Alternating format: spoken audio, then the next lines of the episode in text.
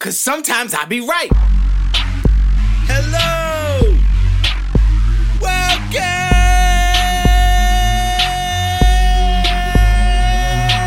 to the show! I am. Last week, I thought I was fired up. I did. I thought I was fired up last week. No, no, no. This week is fired up. This week, I'm feeling great. This week, I'm feeling unreal. Okay? Why? Maybe just because NFL's back, football's back. I almost have too much that I want to discuss that I gotta like pare it down. So I apologize if I blew out your eardrums or your speakers in the intro to the show. My bad.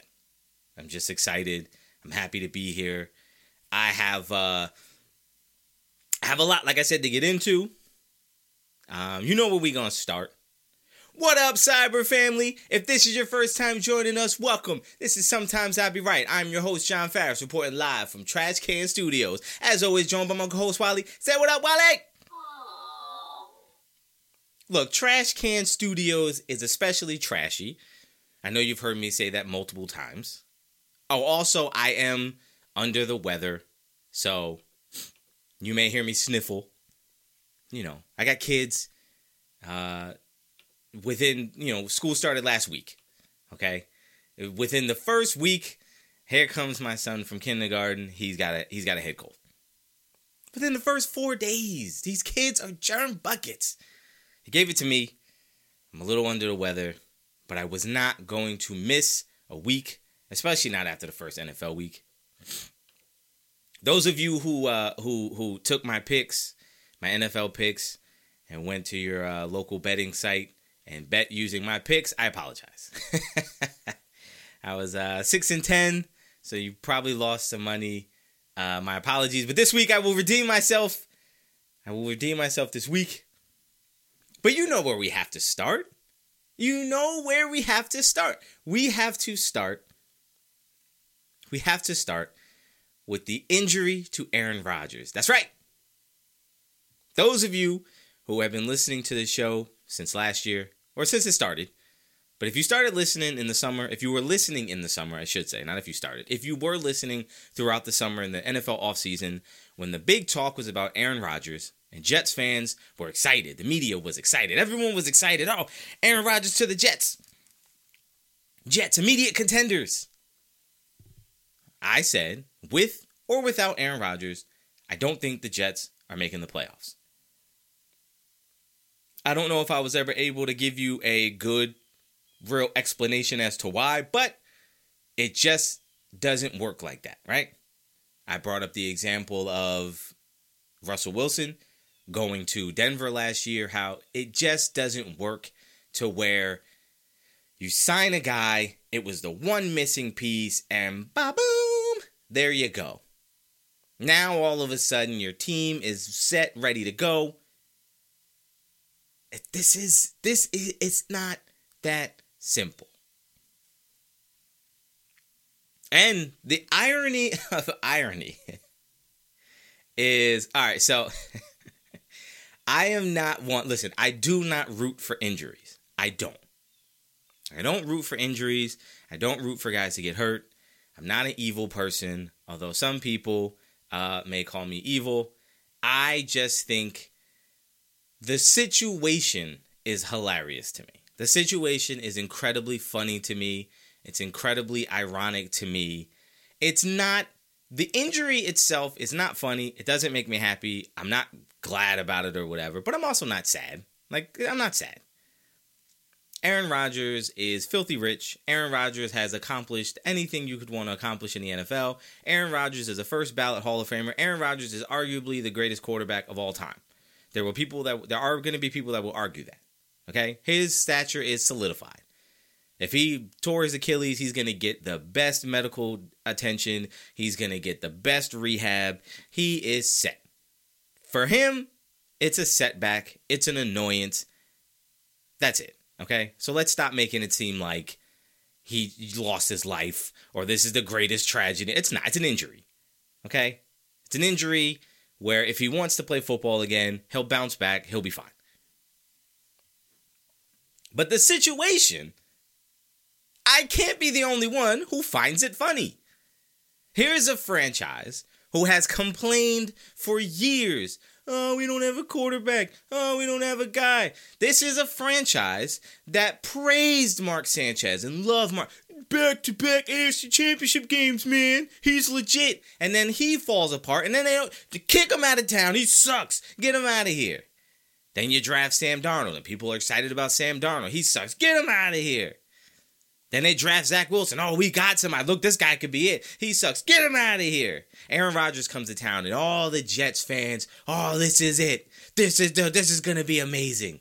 All the media, oh man, Aaron Rodgers to the Jets. Does that make him a Super Bowl contender? Oh man, da da da da da. Aaron Rodgers goes into the darkness retreat. He doesn't know if he wants to continue playing or not. I don't know, guys. I don't know. I need to go into the dark. All of that. All of it. Then they finally make the trade, and then he does the press conference. Oh, he looks great. He looks rejuvenated all off season long. Jets fans, yeah, Aaron Rodgers, woo! Yeah, the excitement couldn't be bigger. Number eight jerseys everywhere. Fourth play into the game. Crash and burn. it fell apart immediately. And what did you, what do you now have to do? Now think about this. Think about this. Okay, here's why it's here's why it's funny to me. And this is why my sick, twisted sports brain, this is what I go to. I'm actually rooting for Zach Wilson. Yep, that I'm rooting for him to have a really good year. That's right. I want him to do so good. And then I want him to leave. Get out of town. I want him to be MVP caliber this season and then demand a trade in the offseason and never play for the Jets again. Because here's a guy, okay? Here's a guy who the team clearly replaced. They were talking about trading for Matt Stafford before they traded for Aaron Rodgers. They had multiple guys they were ready to replace Zach Wilson. Hey, Zach, we got Aaron Rodgers. Sit on the bench. All the receivers. Oh, A Rod, please. Aaron Rodgers. Oh, we got to get Rodgers. Oh, no, no, no. Everybody loves Aaron Rodgers. And then Zach Wilson is just like, yeah, go sit for a couple years and then hopefully you can figure it out. And then, you know, when, when Aaron's done, then maybe, maybe you can get a shot. And four plays in, guess who you got to call?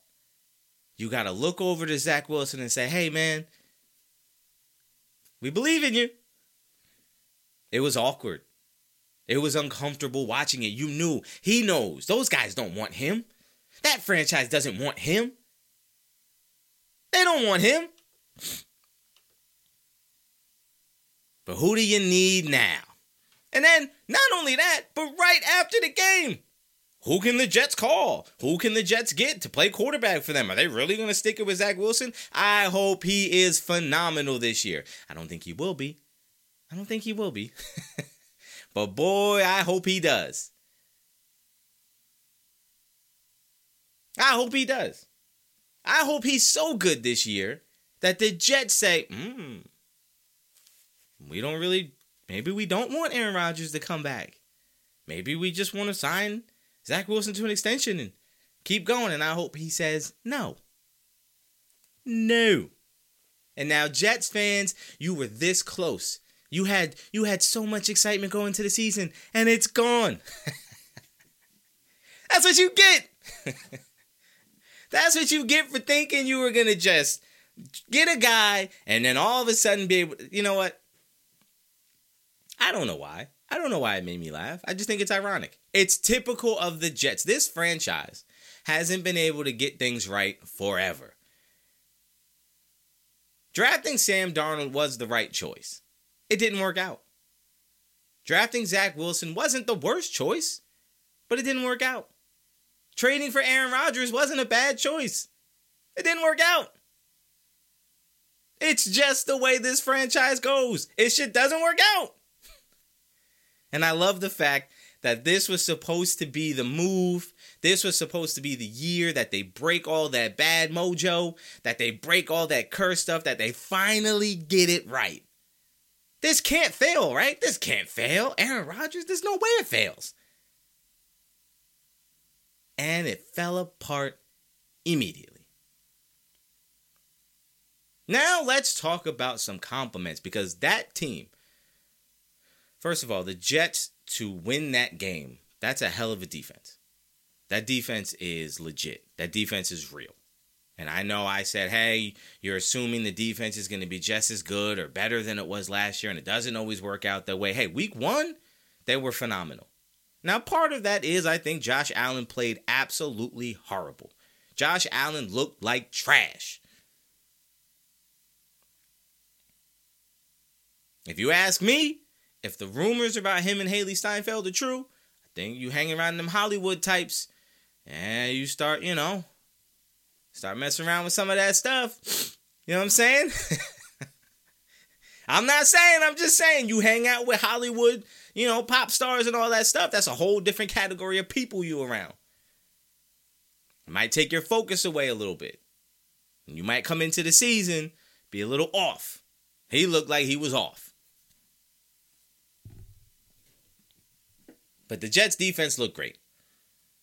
The offense didn't look good, but the defense kept them in the game. Special teams made a big play in overtime. Good for them to get that win. Really, really impressive. Really good for them. Really happy for them. It actually was exciting that that that punt return in overtime by that rookie Xavier Gipson. Like that. That's the type of stuff that makes you happy. Even even as a hater, even as someone who who who uh, rooting for the Jets to miss the playoffs uh, just because I said it. Although now most people probably think they won't make the playoffs anyway. But remember who said it first? I said it first. They call me crazy. Things happen. And remind you, ah, but but very impressive win for them nonetheless. It's a division win. That's important. Again, like I said last week, the whole theme of last week was stack these wins. Stack as many wins as you can, no matter how it happens, no matter how you get them, stack them. Because at the end of the day, it doesn't matter how you beat somebody, how many points you won by, it just matters how many wins you have. And that could be a win that could push them into the playoff conversation. I just think it's hilarious that the Aaron Rodgers project, the Aaron Rodgers tenure in New York, may potentially be over for good and it only lasted four plays. I think that's funny. I think I think the Jets fans and their misery for decades, I think it's just so fitting. If there was a fan base that this was going to happen to, the Jets would be that fan base. Let's move on now to talk about some rookie quarterbacks. So, three rookie quarterbacks uh, suited up and started of the Big Five. So, this is CJ Stroud, this is Bryce Young, and this is Anthony Richardson. All three started, all three played, all three got a lot of reps, surprisingly. None of these teams seem like they were hesitant to let the quarterback throw the ball, which I think shows you an evolution of the game. How quarterbacks coming into the NFL are much more ready and equipped to play NFL football. How the it used to be that the the the offense you would run in college is has nothing like the NFL, and then you go to the NFL and it's a big adjustment. Well, nowadays a lot of the passing concepts are very much the same across the board. So let's start with uh, Anthony Richardson, who in my mind was the biggest surprise. Now, early in that game, Anthony Richardson looked really good. He looked good. I was surprised. I was looking at it and saying to myself, like, wow, Anthony Richardson might be legit. Was I off? But then you saw later in that game, he looked like exactly what he is a guy who has supreme talent, a guy who can show you flashes, but a guy who also, at the same time, when push comes to shove, when the heat is on, his mechanics will go in the garbage. He will rely too much on his his talented arm, and he will make boneheaded plays. He's not ready yet to be a consistent, positive quarterback in the NFL. He's just not ready. I'm not saying he'll never get there. I'm just saying right now he's not ready. He looks to be a guy who's going to need a little bit more work. Now, Bryce Young had a bad day. He did. Bryce Young was the one of these three quarterbacks who looked a little bit like, uh oh. Anthony Richardson in the beginning was okay, and then was like, oh, okay, yeah, that's what I expected. Bryce Young is the one guy though who looked a little like, uh oh, we might have some questions.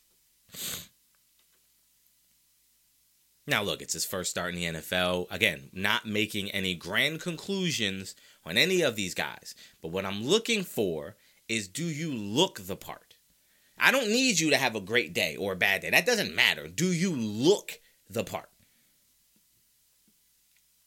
Do you look like you belong? Do you look like you're overwhelmed? Do you look like you're out of place?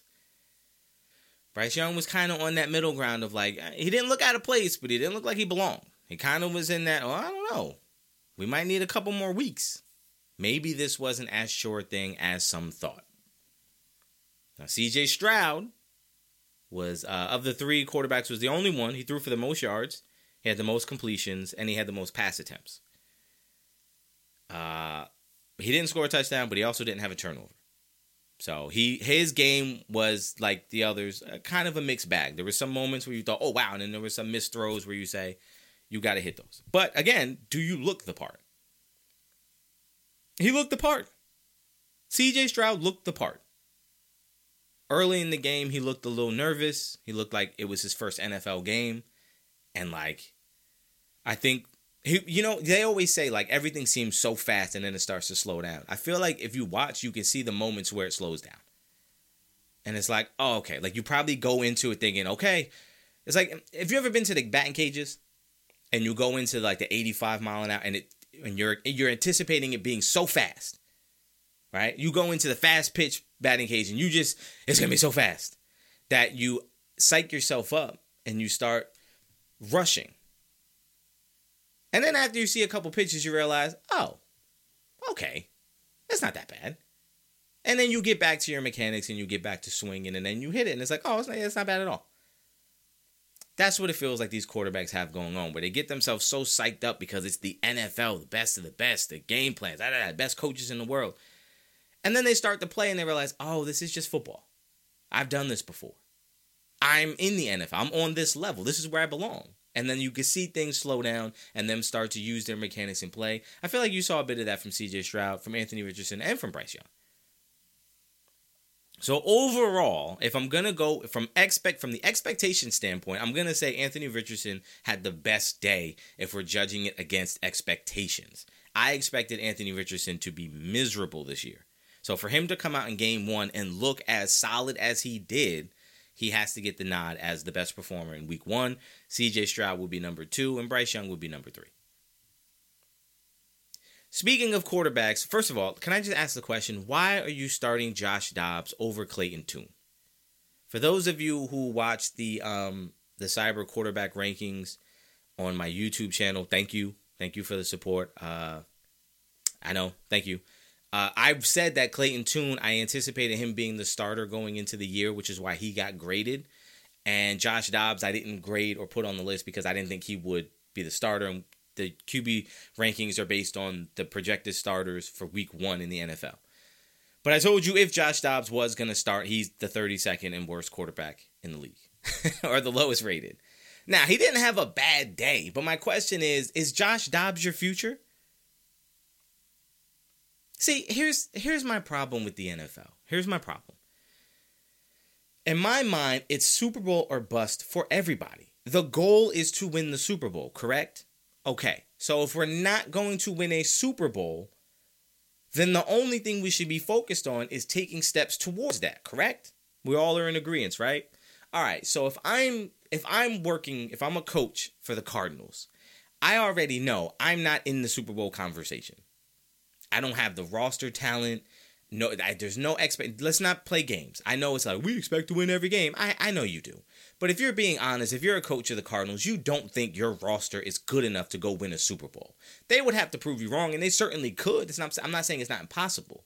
I'm not saying that you can't look at your team and say, "Hey, man, we're going to try to win every game. We can get to the Super Bowl." Sure, but the reality is, is you know, if you're a head football coach, you know if your guy is the guy or not. Nobody thinks Josh Dobbs is leading you to a Super Bowl. Nobody thinks that Clayton Tune is leading you to a Super Bowl. But guess what? Clayton Tune is a rookie. Clayton Tune is a guy who might be able to start for your franchise for the next decade plus. Josh Dobbs is not that. If your guy is, if your guy is Kyler Murray, and when he comes back, he's going to assume the role of starter, then in this time period when he's not there, you don't think you're going to win every game. So why not start the young guy? Because you can either A, find out that you got someone who could be your franchise quarterback, or B, find out you got a good, solid backup and a guy that you want to keep around long term, or C, find out that he's trash and he ain't going to play anyway when Kyler Murray comes back. And you already know what Dobbs is a solid backup quarterback for a game or two. Why are you taking away from building your potential future to put in a stopgap? For what? It's a waste of time for everybody, Josh Dobbs included. He has no chance of being your quarterback going forward. Josh Dobbs is not better than Kyler Murray under any planet, under any circumstances. I don't care. No one's starting Josh Dobbs over Kyler Murray. So as soon as Kyler Murray comes back, guess where Josh Dobbs is going? To the bench. And if he plays well, even if you wanted to keep him going forward, the amount of money you have to pay him to be your backup is far more than you're currently paying Clayton Tune. So let Clayton Tune get the reps, get better, so he can become a solid backup quarterback because you don't have to pay him much. I just don't understand the thinking. You're not, you know what? I, I'm not, I'm not, I'm not doing this. I'm moving on. But I just think it's completely asinine that they would start Josh Dobbs over Clayton Tune because Josh Dobbs is not in any potential future plans for the Cardinals. I want to talk about Jordan Love. Now that I'm all fired up, I want to talk about Jordan Love. Coming into the year, there's a lot of knocks and a lot of hate for Jordan Love two years ago when Aaron Rodgers, when they were potentially talking about trading him or potentially wanted to leave, is he going to retire? Whatever, whatever, whatever. Everyone said you can't trade Aaron Rodgers because Jordan Love is not the guy. And I said, why are we writing off Jordan Love like it's not possible? I didn't understand it. I would have traded Aaron Rodgers years ago. Because I need to find out if Jordan Love is the guy or not. And I'd rather find out three years before his contract is up rather than on a contract year. Because if he has a really good season this year, you now have to pay him. And if you pay him, is it going to be a Matt Flynn situation where we have to pay this guy because he did some good things, but oh, wait a second, he's not really the guy? Is it a Matt Cassel type thing where we have to pay the guy, but oh, wait, he's not really what we thought he was, but we had to pay him like he is because he had a contract year? And he performed well, but then he became right back down to reality. So I'd rather find out early. But now coming into this year, everyone is just immediately writing off Jordan Love. Jordan Love stinks. He's no good. I don't expect much from him. And I said, You're wrong. I think everybody's wrong about Jordan Love. Jordan Love is more than capable. So coming into week one, all I needed him to do was look the part. Can you show me that you look like a guy who can progress into a good quarterback? Do you have the arm talent? Do you have the presence? Are you standing strong in the pocket? Are you bailing too early? Are you check down Charlie? Are you forcing throws? Do you look like you have a grasp of what you're supposed to be doing? 15 of 27, 245 yards, three touchdowns, no picks. Some people might say that's not great. If if if there's other quarterbacks, if they had that type of day, you would be praising them. Now I'm not gonna praise him for the day he had. I'm gonna praise him for the way it looked. He looks like the quarterback there. He looks like he knows what he's doing. He looks like he knows the game plan. He looks like he knows his role. Looks like he's not trying to force anything. He's not trying to be anything he isn't. He's playing football. He is the guy. After a week one performance, I feel very confident. I feel even more sure in my stance. He's going to have a good, solid year. He's not going to be the problem in Green Bay. Whatever happens to them this year, he's not going to be the problem. He's not going to hold them back. He looks the part. And that's all you had to do. So I think, you know, I know people are saying, I'm not buying in yet. I'm not buying in yet. You don't have to buy in. There's nothing to buy into. You've never seen him play this much before. You've never had the opportunity to see how he plays in back to back weeks. Hey, what are you going to do when you've been the starter for four straight games and now you're in game five? How are you going to look in week six, seven of the NFL season? As opposed to you come in for one start and then we have to judge what you would be. Everybody gets better. Which segues us perfectly into you think Joe Burrow is going to look this bad week two? You think next week Joe Burrow is going to be 14 of 31 for 82 yards? That was awful. That was pitiful. And for me personally, coming off of naming him number one quarterback in the NFL in the cyber rankings for the second straight year, to have that performance, bro, you making me look bad. But that's still my guy. So the Joe Burrow thing is interesting because he's coming off of a massive contract.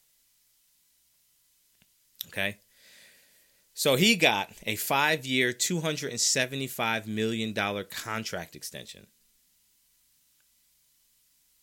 He's got $146.5 million guaranteed at signing. Now, here, here's the thing. I got I got a message. I won't say from who. I'm not going to say no names, but I got a message immediately saying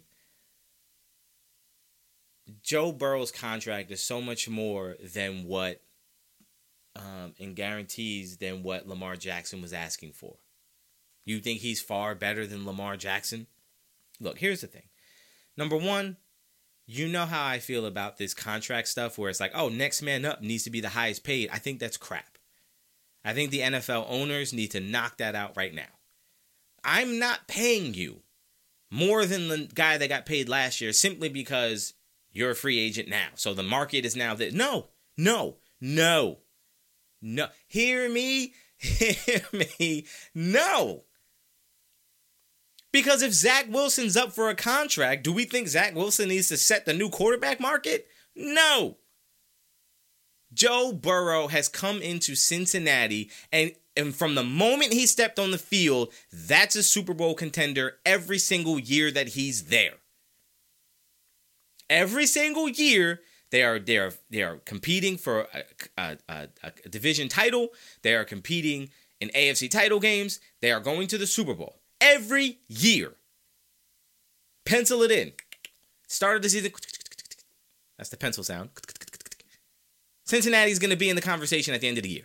That's what you got with Joe Burrow every single time. And what he does best is not something that's going to erode in the next five years.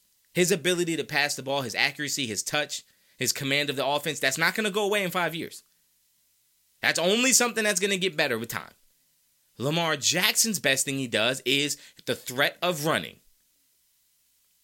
In five years, when he's a little older, a little banged up, it's going, it's going to be gone. I compare Lamar Jackson a lot to Cam Newton in the sense that Cam Newton was able to throw the ball. Cam Newton, everyone would say he throws the ball way better than he gets credit for. He did. But it wasn't what he did best. What he did best was escape the pocket, run around with the ball, make plays with his legs. That's what made him so great. That's what led him to an MVP season, just like Lamar Jackson. And what we saw with Cam Newton over time is once that skill, once that ability started to break down and erode, and he had to now rely more on strictly his passing ability, and teams didn't no longer have to worry he's going to beat us with his legs. You started to see the reality of what Cam is a middle of the road, average passer who had incredible physical gifts. That's what Lamar Jackson is. I'm not going to pay you more than every other quarterback in the NFL simply because you're the next guy up. You're not as good as Patrick Mahomes. So I'm not paying you more than that. I don't care what Deshaun Watson got. You're not as good as the top top guy in the NFL. I'm not going to pay you like you're the top guy because you're not. I'm not mad at Joe Burrow's contract. He got paid like the top guy because in my brain he is. Because he's the only guy. If you put him on Kansas City, do you think Kansas City doesn't win those Super Bowls? If you put him in Baltimore, you don't think Baltimore wins? If you put him in Miami, you don't think Miami wins? What team are you putting Joe Burrow on that you think that they're not going to win with Joe Burrow? He can go any team in the NFL and be a winner. He's that good. You can't put Lamar Jackson on any team in the NFL and guarantee yourself a winner. So you want to pay him like the top guy? He is the top guy. So he should get paid like it. Now, when Daniel Jones comes up for contract talk, no, I'm not paying you like a top guy. I'm not paying you like a top 10 guy because you're not. You're going to get paid based on where you are. I'm not paying you as the top guy simply because quarterback's important, bruh. Quarterback's important. no, you get paid based on what I think you're going to do and where I think your standing is as an NFL quarterback. Dak Prescott is overpaid. He's paid like a top guy and he's not. Tua is going to end up being overpaid. He's going to get paid like a top guy and he's not. Deshaun Watson's overpaid. So no, don't come to me with that nonsense about oh Joe Burrow gets so much money. You you think he deserves it? He's been injured too. Yeah, but his injuries are injuries that are coming within the context of the game you still trust that in 15 years, I would bet money that Joe Burrow could still be productive using his best attribute. I can't say the same for some other guys, especially a guy like Lamar Jackson, who at no point in his life ever had to rely strictly on sit in the pocket and deliver passes. Never in his life did he have to rely on that. Never in his life did that have to be option one sit back and pass.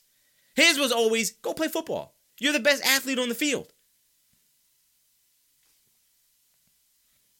I think if I'm paying you for what I think you're going to do going forward, and this is what I said going forward, if I'm paying you that money, I have to take back the thing you do best. Your biggest threat, I have to pull back on because I need to make sure you're available because of the contract I'm giving you.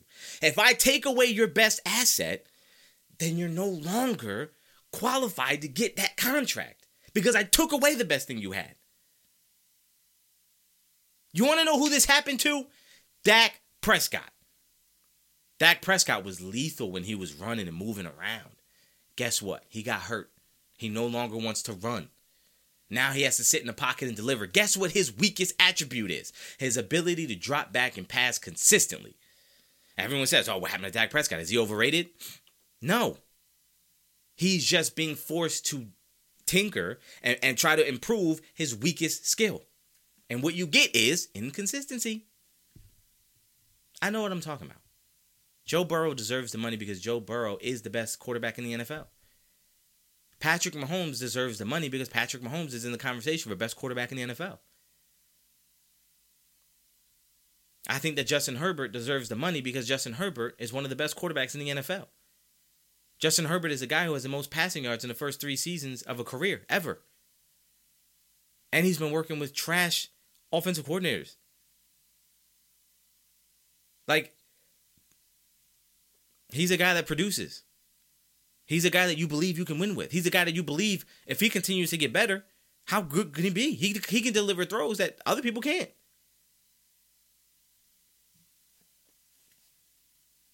So the question becomes do I think the contract for Joe Burrow influenced his week one play? No. I think his lack of preseason reps influenced it. And I think we need to have a real conversation about guys playing preseason.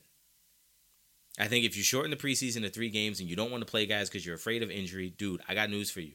Not playing in the preseason and not getting injured in the preseason doesn't mean you're not going to get injured in the regular season. The only way to get better at football is to play. I don't think these guys should be sitting out entire games. You should play the first quarter. So the first game of the preseason should be the first quarter. The second game of the preseason should be the first half. And the third game of the preseason, you should play at least three quarters. Especially, especially your starting quarterback. Especially. Because week one in the NFL now has become a glorified preseason game. Week one in the NFL is pretty much the what what used to be the third preseason game where they called it the dress rehearsal. Right? So like now, these guys are basically getting their rhythm in the first week. And then week two, you start to see the real games happen. So you saw a lot of bad performances in week one, a lot of off throws, a lot of missed things, because it's basically preseason. And now week two and week three, you start to see things crystallize and get clearer, and you know, so I think they need to play in the preseason. So, So I want to talk about I want to talk about now. I want to spend a little time on the Cowboys and the Giants on Sunday Night Football. Let me start by saying this. Even though I am a Cowboys fan, even though I don't like Daniel Jones, even though I don't like the Giants, even though I want to come in here and I want to kick the back end of every Giants fan in America and in the world, although I want to come in here and gloat and I want to come in here and bash and say how trash the Giants are, I'm not biased. The one thing, the the greatest thing that has come from me doing the sports show, from doing this podcast, from doing the YouTube, is it has taken away my blind fandom. Now, because I'm paying attention to the entire league, because I'm looking at things in a totality, I no longer have this blind allegiance to my favorite team, which is why I could come in here and say, Dak Prescott is boo boo. I'm not I'm not into it. I don't believe in him. Even though that's my quarterback. It's my quarterback. Even though that's the guy I got to root for and I'm rooting for him, I don't believe in him because I'm not blinded by my fandom. I can say watching that game Sunday, you really can't take anything from it. I can't take anything. I can't judge the Giants off of it and I can't praise the Cowboys off of it. Because that was one of the most laughable games I've ever seen.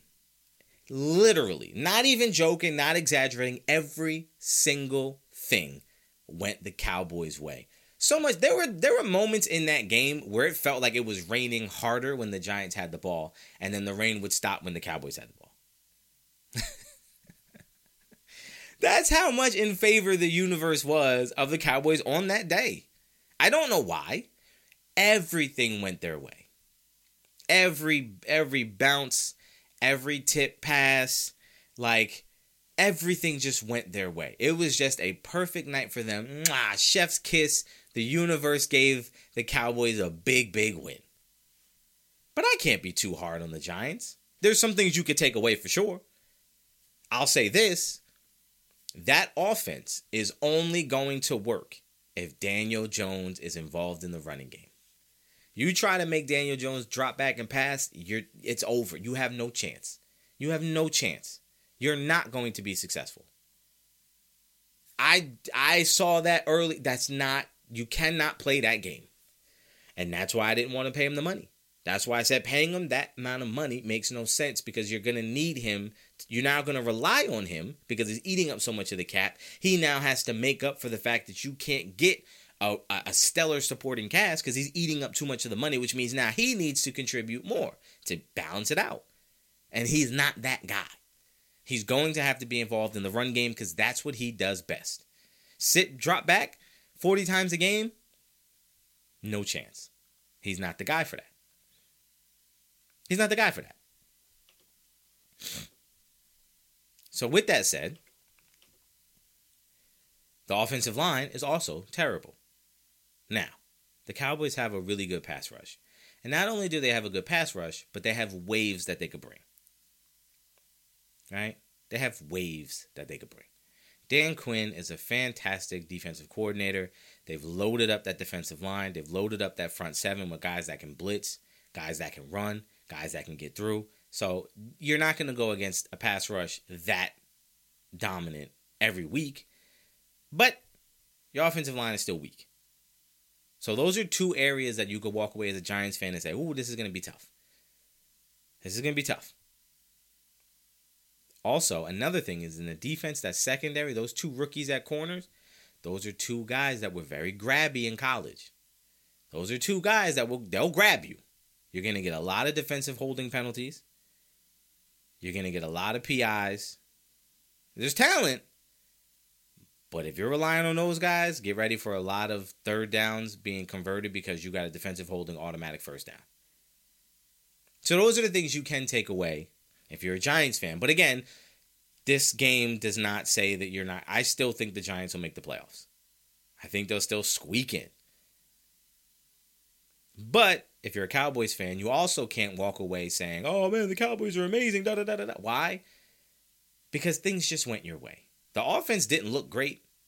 It didn't look great. They didn't score in every put. Like it didn't look great. Now, the weather may have played a factor. I thought Dak skipped a couple throws. He looked a little off, but he kind of that's what Dak is. I di- I didn't I didn't see the offensive line being as dominant in the run game as I would hope.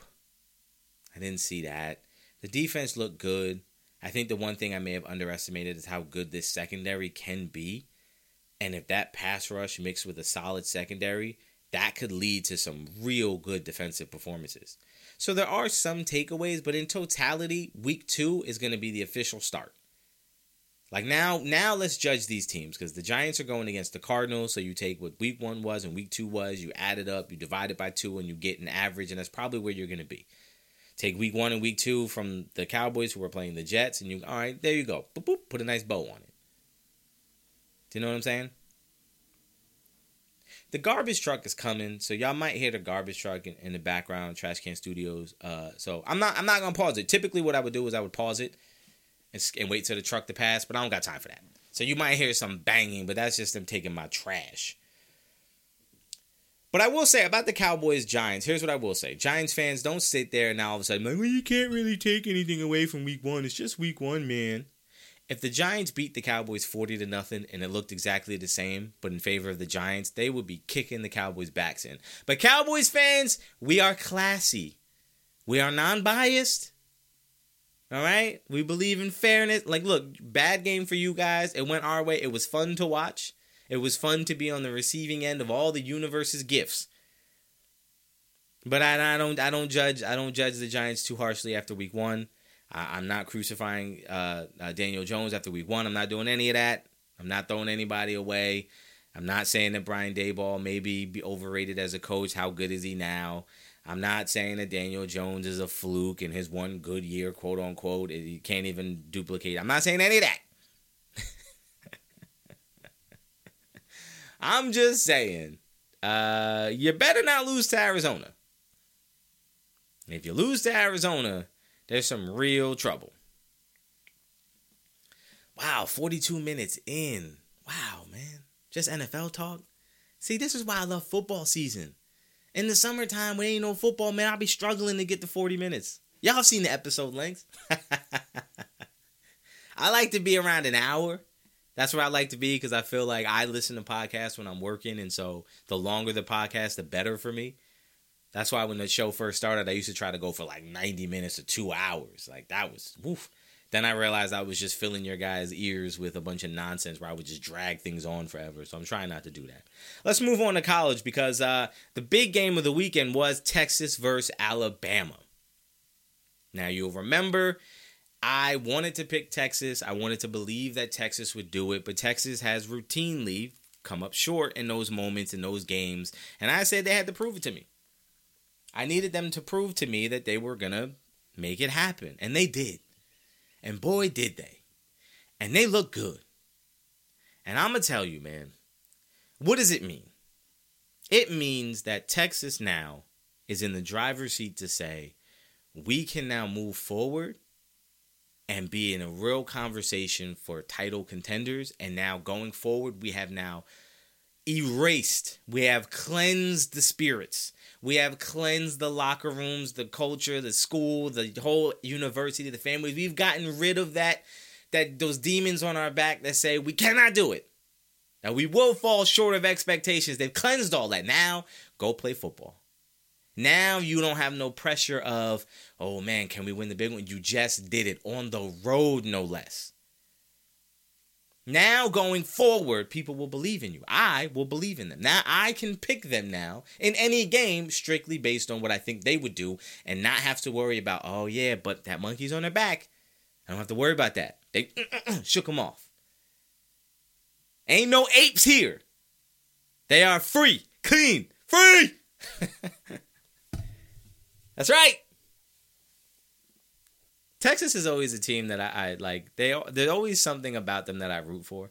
That you know what it is. They end up in situations where they're playing teams that I hate. Like they're I, I hate Alabama. Did I ever tell you why I hate Alabama? Like, look. So see, some people you might think that I hate Alabama because of um because they were winning a lot and I'm just a hater. You would think I hate Alabama because they got trash uniforms You would think I hate Alabama because Saban is great or whatever. No, that's not true. It's actually much more petty than that. and it's actually much more stupid than that. But like, I just hold on to that hate because you know you can't let go of the hate. You got to hate. I actually hate Alabama. If I've never told this story, then here we go. If I have told this story before, I apologize. But there's always new listeners, so maybe somebody's hearing this for the first time. Maybe I never told the story. I don't know. So the story goes that uh, when after high school, I was dating a girl. Right, I was dating a girl in high school. We both graduated. She went off to college. Uh, you know, I didn't. Right. I was supposed to. I got into college, y'all. Don't try to play me. Don't try to play me. I got into college. I was gonna go to a fine arts college, Columbia College in Chicago. All right, look it up a really good uh, fine arts college. I was going to be majoring in music business, minoring in audio recording technology. Don't play with me. I got accepted, got the acceptance letter. I probably still have it somewhere. Maybe I might have thrown it away, probably. Anyway, so she went out to college and me and her broke up. Ah, things happen, no big deal. So we split. So her new boyfriend. So out of nowhere, one night I get this call. This has nothing to do with sports. so I get this call from a random number. And I answer it because I'm like, whatever. Like I was young, you know, when you when you young, you answer the phone all the time. Now I don't. If it's if it's an unknown number or if it's a number I don't know, I'm not answering. Right, you ain't that somebody. No, I'm not answering. Y'all know what I'm talking about. So I was young, so I answered, and all of a sudden, this is dude like, yo, who's this? Who's this? I didn't call you. You called me. Who's this? So he tells me who it is. I said, oh, hey, I'm so and so. And you know, he said he was the girl's boyfriend or whatever. He said you was calling my girl. I said, no, I haven't talked to her in forever. At this point, it had been like literally, it had been like months since me and her had last spoke. So I was like, nah, I didn't call at all. Like, how, why, what? I don't have your number. Why would I call? Why would I call you? And he was saying, I'm just returning your phone call. I never called you, but I don't have your, I don't know who you are. I didn't know this number. Like, why would I call this number? So he hangs up. So then he calls back. Same number calls back. I'm like, yo, something must be up. Maybe, but I'm thinking maybe it's her now who's using his phone to say, hey, my bad, like, sorry about that, whatever. So I'm like, let me pick up the phone, be whatever. He gets back on the phone and tells me to stop calling his girl. I said, bro, I never called your girl. You called me again for the second time. Look at your phone. You've never seen an incoming call from my number. So me and him get into it. Right? Me and him start arguing. So he starts saying, I'm coming, I'll be back to Jersey visiting her, whatever, blah, blah, blah. I'll see you. Yeah, go ahead, see me. and you know where I'll be. Right? So at the time we went to the same me and the girl went to the same church still because when I met her, she had was going to church, so I started going to this church. So once she went away to school, I wanted to continue to go to church, and this was a church that I'd already been going to, so I just kept going, right?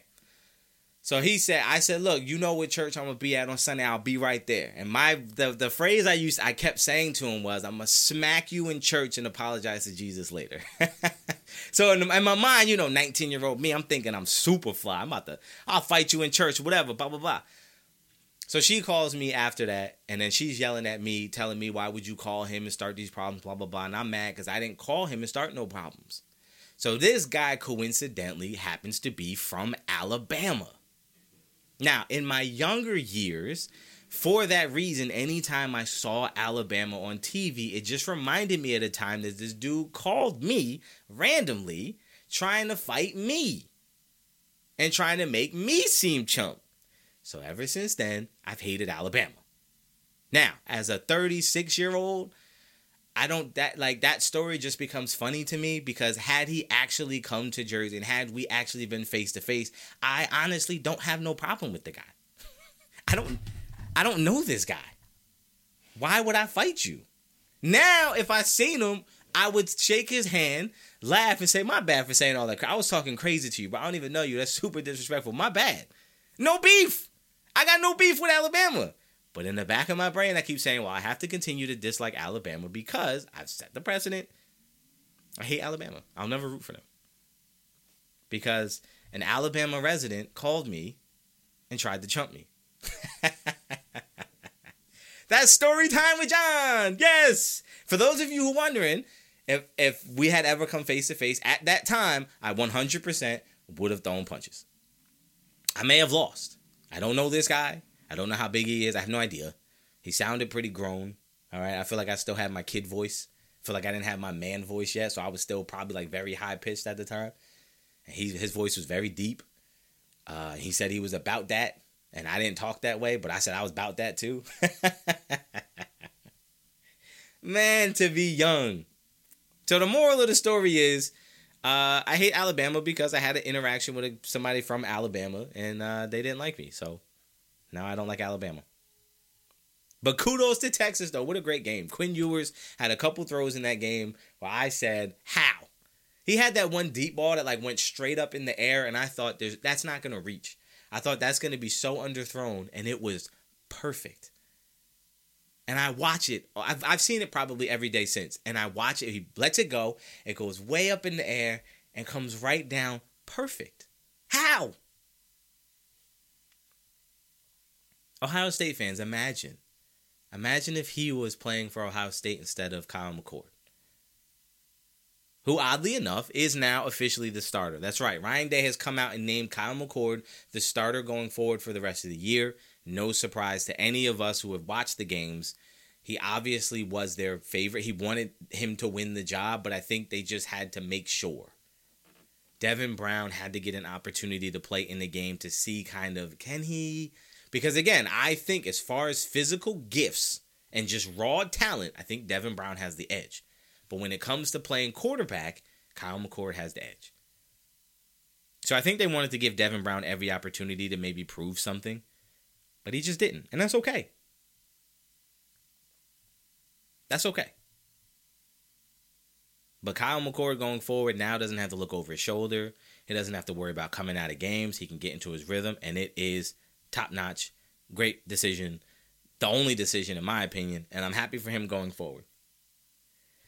I want to talk about two more things. One of them is I the, the the phrase that kept going through my head all week is they make me hate. Uh, listen, I'm not a hater. I promise you. Yes, it is true. My first thought when everyone's going left, my first thought is let me take a peek at what's going on on the right. Maybe I'm going to go that way. When everybody says this team is the best, I do say, well, let me look at that other team and see maybe the other team is actually better. If there's two teams in the Super Bowl and everybody wants team A, I am my first thought is I'm going to root for team B.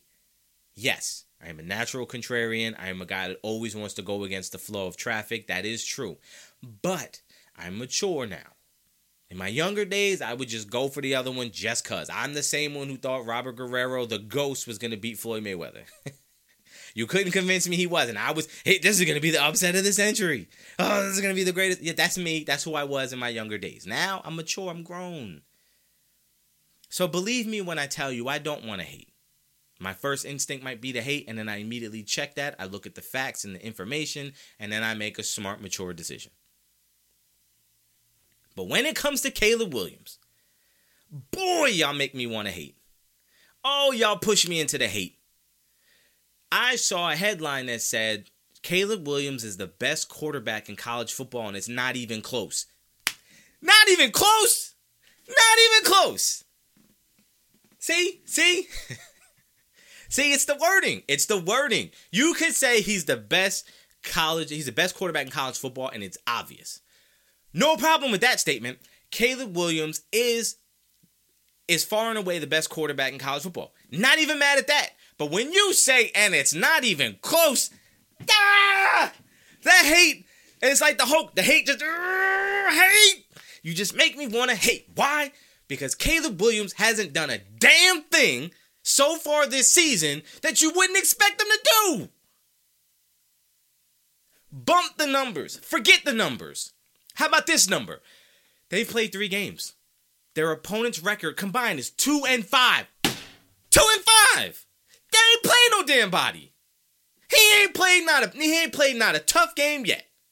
If you going into the season, going into the season, what you think they was gonna do against these teams? San Jose State, did you think that was gonna be close?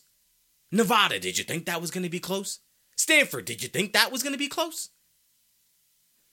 To say he's the best quarterback in college football and it's not even close, pull up the numbers. He has three more passing touchdowns than Shedeur Sanders. Is that close? Is that close? Hold on, hold on, hold on, hold on, hold on. Is that close? Hmm? I'm waiting.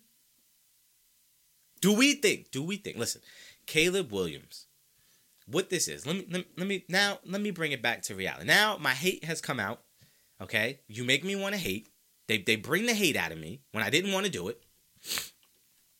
I didn't want to hate, but they they drew it out of me. So now I go back to making rational decisions. Yes, Caleb Williams is having a fantastic year so far. Yes, Caleb Williams is putting up the best stats of any quarterback right now. Yes, why? Because it, cupcake schedule so far. Hasn't played any tough games yet. Hasn't played any of the teams you feel like would put up any bit of a threat against that offense yet, right? Hasn't played any good defenses yet, right? Okay, fair. So if you want to say he's the best quarterback in college football, I'm not even going to argue that. He might be. But here's the problem with Caleb Williams and me. Caleb Williams will make all of the flashy plays. Caleb Williams will make plays where he will run around. Watch all the highlights this year. You want to know one thing you're going to notice? That's it. He's got 900 minutes in the pocket.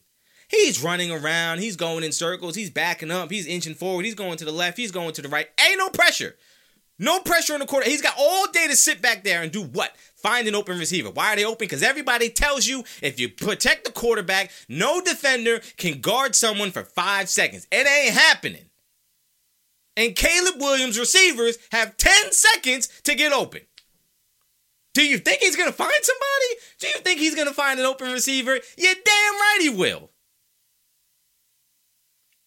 This isn't hate. This is just put it in perspective. I like Caleb Williams. I have my doubts. I have concerns. Why? Because Caleb Williams in college football gets away with using his pure God given talent. Caleb Williams relies on his talent to get by right now because he's super talented. Caleb Williams makes all the flashy plays, all the Patrick Mahomes sidearm, weird angles, falling down throws. Look at that deep throw. Look at that throw on the run. All of those plays he makes. But what happened when they went against Utah last year in the in the uh, Pac-12 championship game?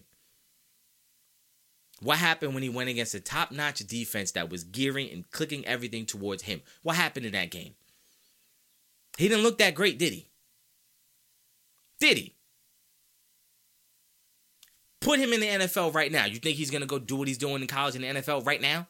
You think he's going to be able to play that? You think he's going to be able to play this way in the NFL? Pump the brakes on he's the best and it's not even close. Pump the brakes on all that. Caleb Williams is really good. But there's a lot of quarterbacks in the country right now that are playing and have played tougher games. You know what? Hold up, hold up. See now, y'all, now y'all making me mad. This is what I be talking about. Y'all make me hate. I don't want to hate. I like Caleb Williams. I like the dude. So let me pull this up. Let me pull this up. So if you want to know what I'm doing, okay, breaking the fourth wall, I'm pulling up Caleb. I'm gonna pull up Caleb Williams stats. Okay, so let's go. Let's go to the box score. Let's go to USC. Let's pull up Caleb Williams. All right, now Caleb Williams. Okay, on this year, he is 55 of 70. That's fantastic. 78.6% completion percentage. Fantastic. 878 yards. Fantastic. 12.5 yards on average. Fantastic. 12 touchdowns. No picks. Fantastic. A QB rating of 240.5. I thought 158 was the best. He's having a fantastic year. No hate. But in the first three games, if you were going to bet, do you think this is what Caleb Williams would look like? Everyone would say, yeah, yeah, that's about what I'd expect. I'm not, you know, I'm not really surprised by that. But now let's look at somebody else. Let's look at some. Let's pull up somebody else to see a comparison because you know he's the best by far. He's the best by far. Right? The best, just by not even close. Oh, check this out. 48 of 64. 75% completion percentage, 731 yards, 11.4 yards per, per attempt, 10 touchdowns, no interceptions, a QB rating of 222.5. Is that close? You have two more touchdowns. Is that close? You have completed a few more passes. Is that close? You've also thrown a few more passes. Is that close? Your completion percentage, mine, 75, yours, 78. Is that close? You know what that quarterback is that's putting up those numbers 10 touchdowns, no picks? You know what that quarterback is? Yep, that's Sam Hartman for Notre Dame. Yeah. There's a lot of quarterbacks in this country right now, three games in, that are playing very well. To say that he's the best and it's not even close is asinine. You just praising. You're getting caught up in the highlights. You're getting caught up in the highlights. You're getting caught up in the whole, oh, yeah, you know, look how great he Look at this throw. Yeah, he ran around for 15 seconds and then threw the ball to a wide open receiver in the end zone. And we're praising him like, look, who can do that? Every damn quarterback in the country can do that. Every single one can run around in a circle for 15 minutes and throw it to an open guy in the end zone. You want to know why? Because ain't no cornerback able to cover for 15 seconds. That's why they work, they want to get a pass rush so we don't have to cover very long. Caleb Williams is really good. Caleb Williams is is probably leading the Heisman race right now because of the stats, quote unquote. But the reality is, come on now. Stop stop overblowing everything he's done so far.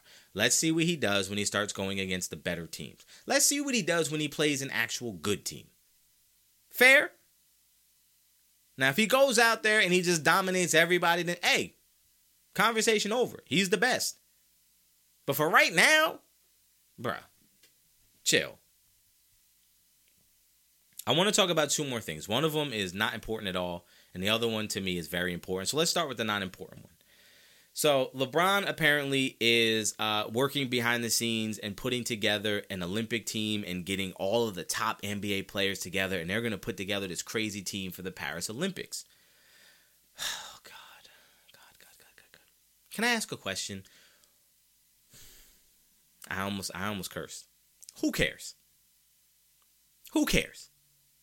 At, at this point, at this point, who cares about the Olympics. Not the Olympics as a whole. Who cares? Who cares that the USA is going to put together another dream team? Who cares? Who cares? What difference does it make? Okay, if winning the gold is so important, then why do we never use it in the GOAT conversation? For who's the greatest of all time? We never talk about how many gold medals you got. Nobody cares. Nobody cares.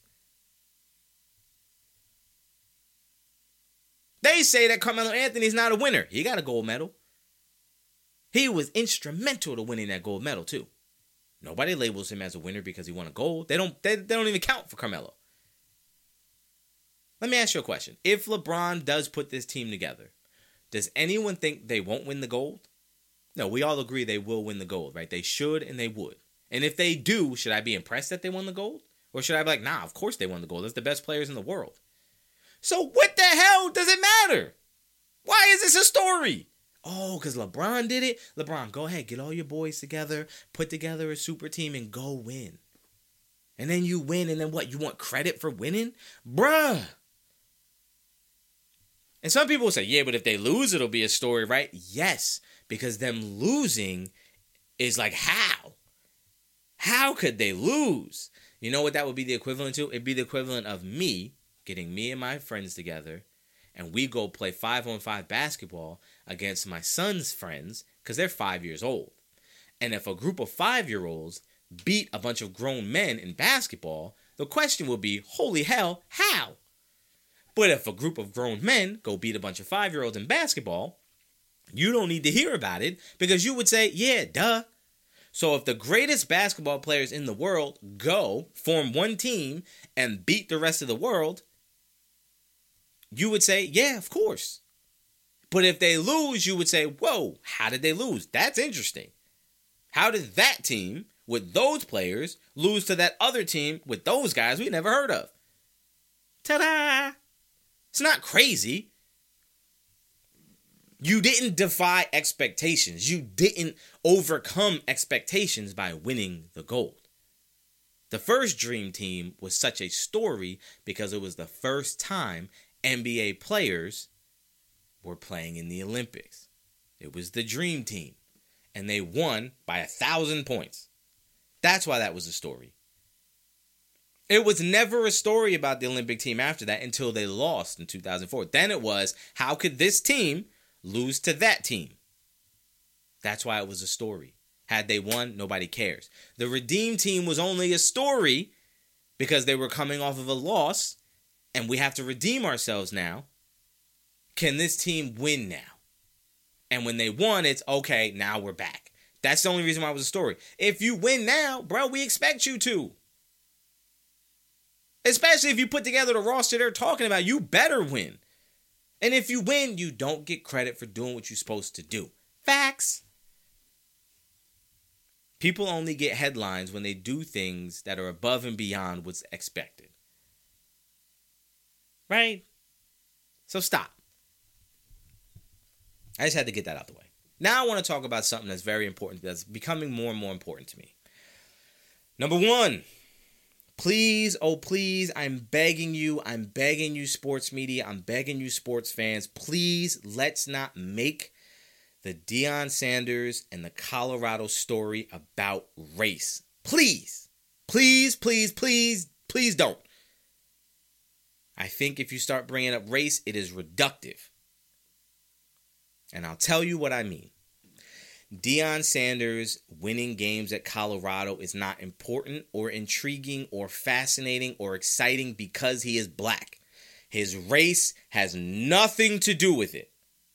We should look at what he's doing and judge him based on the job he is doing, not for the job he's doing as a black coach. Him being black or white does not matter. Does not matter. When Urban Meyer went and started coaching Ohio State and they were coming off of a 6 and 6 season and the very first season there he went 12 and 0, nobody mentioned him being white. We don't do that for them. We don't do that for other white coaches. We don't praise them for being a white coach and, and being able to convince black players to follow lead. They don't do that. They don't they don't they never bring up race when it comes to white coach, but when it comes to black coaches doing something, the first thing they want to do is point out that he's black. Nah, we're not doing that. Deion Sanders is not a black coach. He is a coach. And he's a damn good one. And if he can't get respected as a coach without you putting the caveat a black coach, you need to ask yourself a question. Why do you need to mention that he's a black coach? Don't make it about race. And, and, and black people, we need to demand, yes, I say we because I am half black. We need to demand and treat him as a coach and not acknowledge the fact that he's black because we don't care that he's black. That's not why he's a good coach. That's not why he should get credit. He should not get credit because he's a black coach doing this. He should get credit because he's one of the best damn coaches in the country.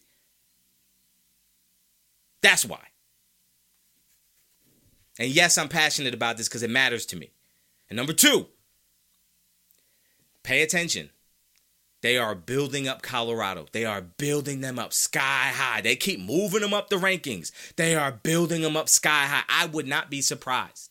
Going into next week, do you know who they play next week? So this week they play Colorado State. They're expected to win. They're probably going to win by a large margin. Next week they play Oregon. Guess what? I would not be surprised if Colorado wins this week versus Colorado State and they get bumped into the top 10. Why? Because that makes it a bigger, better story. Why? Because if they lose to Oregon, they are going to tear this team apart. I see it. They building them up. They building them up, building them up, building them up. Why? Because as soon as they falter, as soon as they slip, and oh, please don't let them get blown out by Oregon.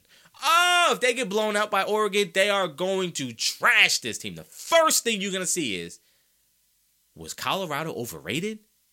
Was Colorado overhyped? Was this all hype? Yeah, they won a bunch of games, but hey, man, were we wrong? Like maybe they look at their schedule. The schedule wasn't really. Yeah, that's what they they're gonna tear them down. Please don't. Please don't. Please don't. I'm working very hard to not overpraise Colorado or over criticize them because the reality is who they are and what they are is a building program. They are not they were never expected to be in the conversation for a playoff. They were never expected to be in the conversation for 10 wins. They were never expected for that. They were never expected to win the conference. They were never expected to do that. They were never expected to finish in the top 25. This season is about exploring what can Deion do with the recruits that he brought in. How good can they look? How can we get a read on, hey, going forward, hey, Coach Prime, this is about to be scary. That's what the, this was a look see year. This was, a, hey, let's take a look and see, you know, Yeah, it worked at Jackson State, but can he bring that same swag, that same attitude, that same those same modules, that same play my theme? Can he bring that to big Power Five college football? Will that work? That's what this year is about. Can Deion prove that his way can work at this level? That's what it's about. That's it. Don't build them up as, oh, they were this and they're overrated. No, it's not about that. So you build that up and you tear that down, that's on you. They are they have they they have not they didn't do anything week 2 different than week 1. They're not going to do anything different in week 3 than they did in week 2 or 1. And when they go against Oregon, they're not going to do anything different in that game than they did the first 3 games. The difference is the level of competition is going to step way up. But judge them on what they do and not what your expectations are. That's why I'm not overly praising Colorado because, again, I'm not worried about the result. How does it look? They look. They look like a team who believes. They look like a team who's well coached. They look like a team who has a clear vision on here's what our objective is, and they all seem to be flowing in the same direction. That's what they look like. Whether they win or lose don't matter year one. Does it look like the culture is being established? It is. The culture is being established. It, it, it looks like it. So win or lose don't matter year one because we're not expecting you to win. We don't care if you lose. Coach Prime, it's the first year. This is your first recruits. This is your first year in this building, in this community. This is your first year. Set the culture, and then going forward, boom, we springboard. That's what this is about. This is a look see year. The administration ain't looking at Deion and saying, bro, you got to win X amount of games or you out. The players ain't thinking, oh, we got to win this amount of games or we we done we done with coach. No, this is about establishing a culture. And once you establish that going forward, can you now that you have your now you know what we're looking for. Now high school kids right now who are coming out and on the recruiting trail, hey, look, we're gonna go visit. Oh, we like this culture. We like this atmosphere. We're gonna go there. They're gonna start getting they're gonna have a good recruiting class. Cause it seems fun. Because Prime is the master of cool, coolest coach in college football. I just don't want to hear this whole these whole race conversations. I don't want him to be getting praised as a black coach. I don't want it to be talked about how these black players and da da da look like. I don't need all those percentages of. I don't need all that. These Shedeur Sanders is not a black quarterback. He's a quarterback. If in 2023 you looking at a quarterback and, and judging whether or not he's black or white, and that's like what difference does that make? What difference does that make? What difference does it make? Why does Shedeur Sanders being black matter at all? What difference does that make? All right, so if it don't make a difference, then why does it even have to be mentioned? What difference does it make that that Coach Prime is black? What is that? What is that? What difference does that make for his coaching, or his ability to coach, or his game planning, or his recruitment? What difference does that make? Does that make it? Does, does Nick Saban benefit because he's a white coach? Does he recruit better because he's white? Does he recruit less because he's white? Alabama has a top recruiting class all the time, and they got a bunch of black players. They get the top players in the country. Some of them are black. Most of them are black. Does does that does it matter that Nick Saban's white? So why does it matter for for Deion? Why does it have to be mentioned that he's black? See, I think part of the problem is we're judging guys and looking at guys based on race instead of looking at it just based on ability. If you look at if you look at Colorado and you think, "Man, that's a really good job. That's a great black head coach." Like that for me is a qualifier. You're not saying he's a great head coach. You're saying he's a great black head coach. So is he a great coach or not? Oh, he's only he's only great on the black coach scale. He's the best black head coach. Like what? I didn't like when when uh, they when Bleacher Report I think I think it was Bleacher Report put out that it was 14 black starting quarterbacks in the NFL, the most all time, on week one. Why are we why are we mentioning that these quarterbacks are black? Why? What what difference does that make? And I know some people say, well, you got to acknowledge it because for, there was a time period. We out of that. There's not that time period no more. When you look up on your TV screen and you see a black quarterback, are you like, whoa, whoa, it's that black quarterback? When you look up on your TV and you see a black head coach, you say, whoa, they got a black coach? Does that happen for y'all still? Y'all still think like that? No, you don't. SIBR family, you don't think that way. You don't look at Caleb Williams and say he's a really good quarterback for being black. You don't do that. You don't look at him different than you look at Drake Maye because he's black. You don't do that. You don't look at Shedeur Sanders and say, wow, like that's a good black quarterback. You don't do that. So why do we need to acknowledge that? That's that's my rant. That's my rant for this week. Because I think it's important that as we as people get away from the idea of we need to acknowledge the race of someone to in some way validate what they're doing or enhance what they're doing as if like the expectation is Deion wouldn't be a good coach because he's black. Or that because he's black this is even more impressive. Like it's that's that's reductive.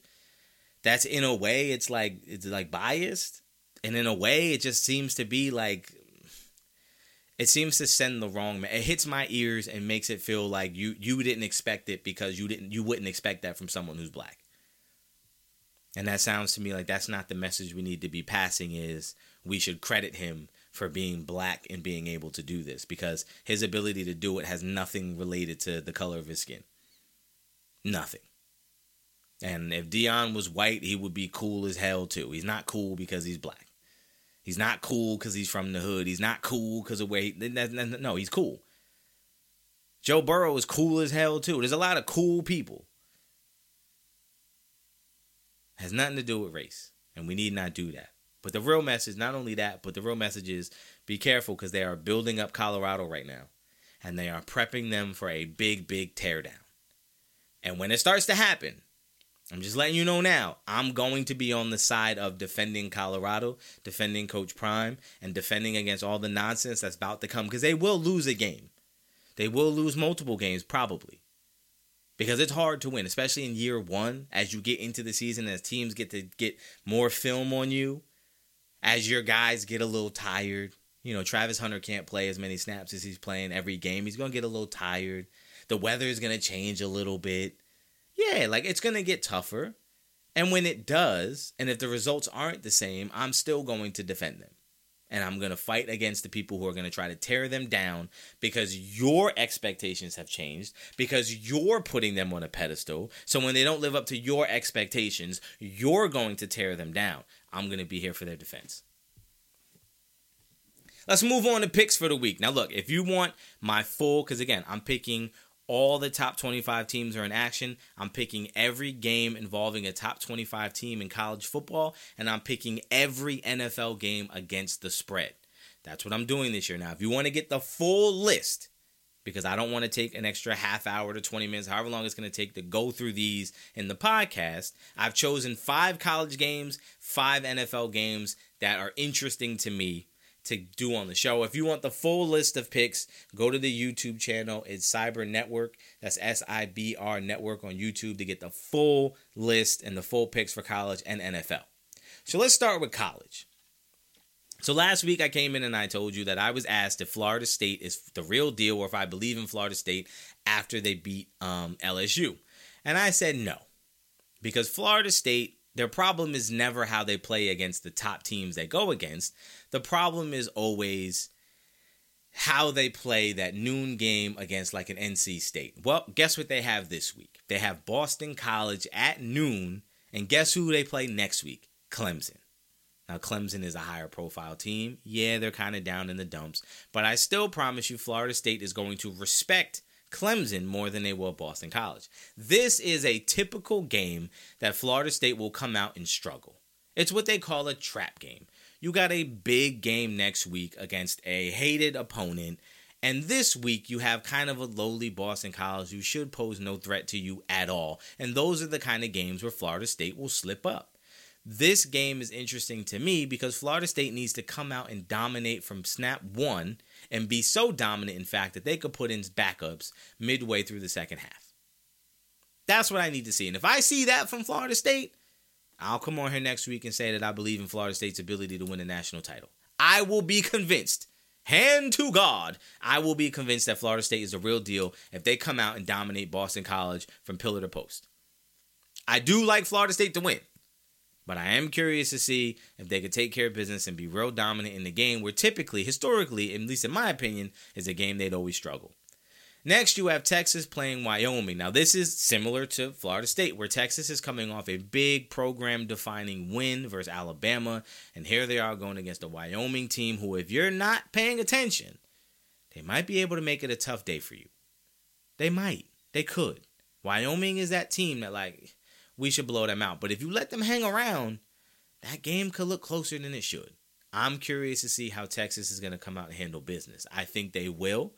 I think they handle business. I think they win by a large margin. I think the backups get to play. I think it's going to be a blowout. But I am interested to see can Texas, now that I'm buying in, now that I'm giving them the credit, not saying, well, you got to show me. No, they showed me. So now I'm going to ride, ride the coattails.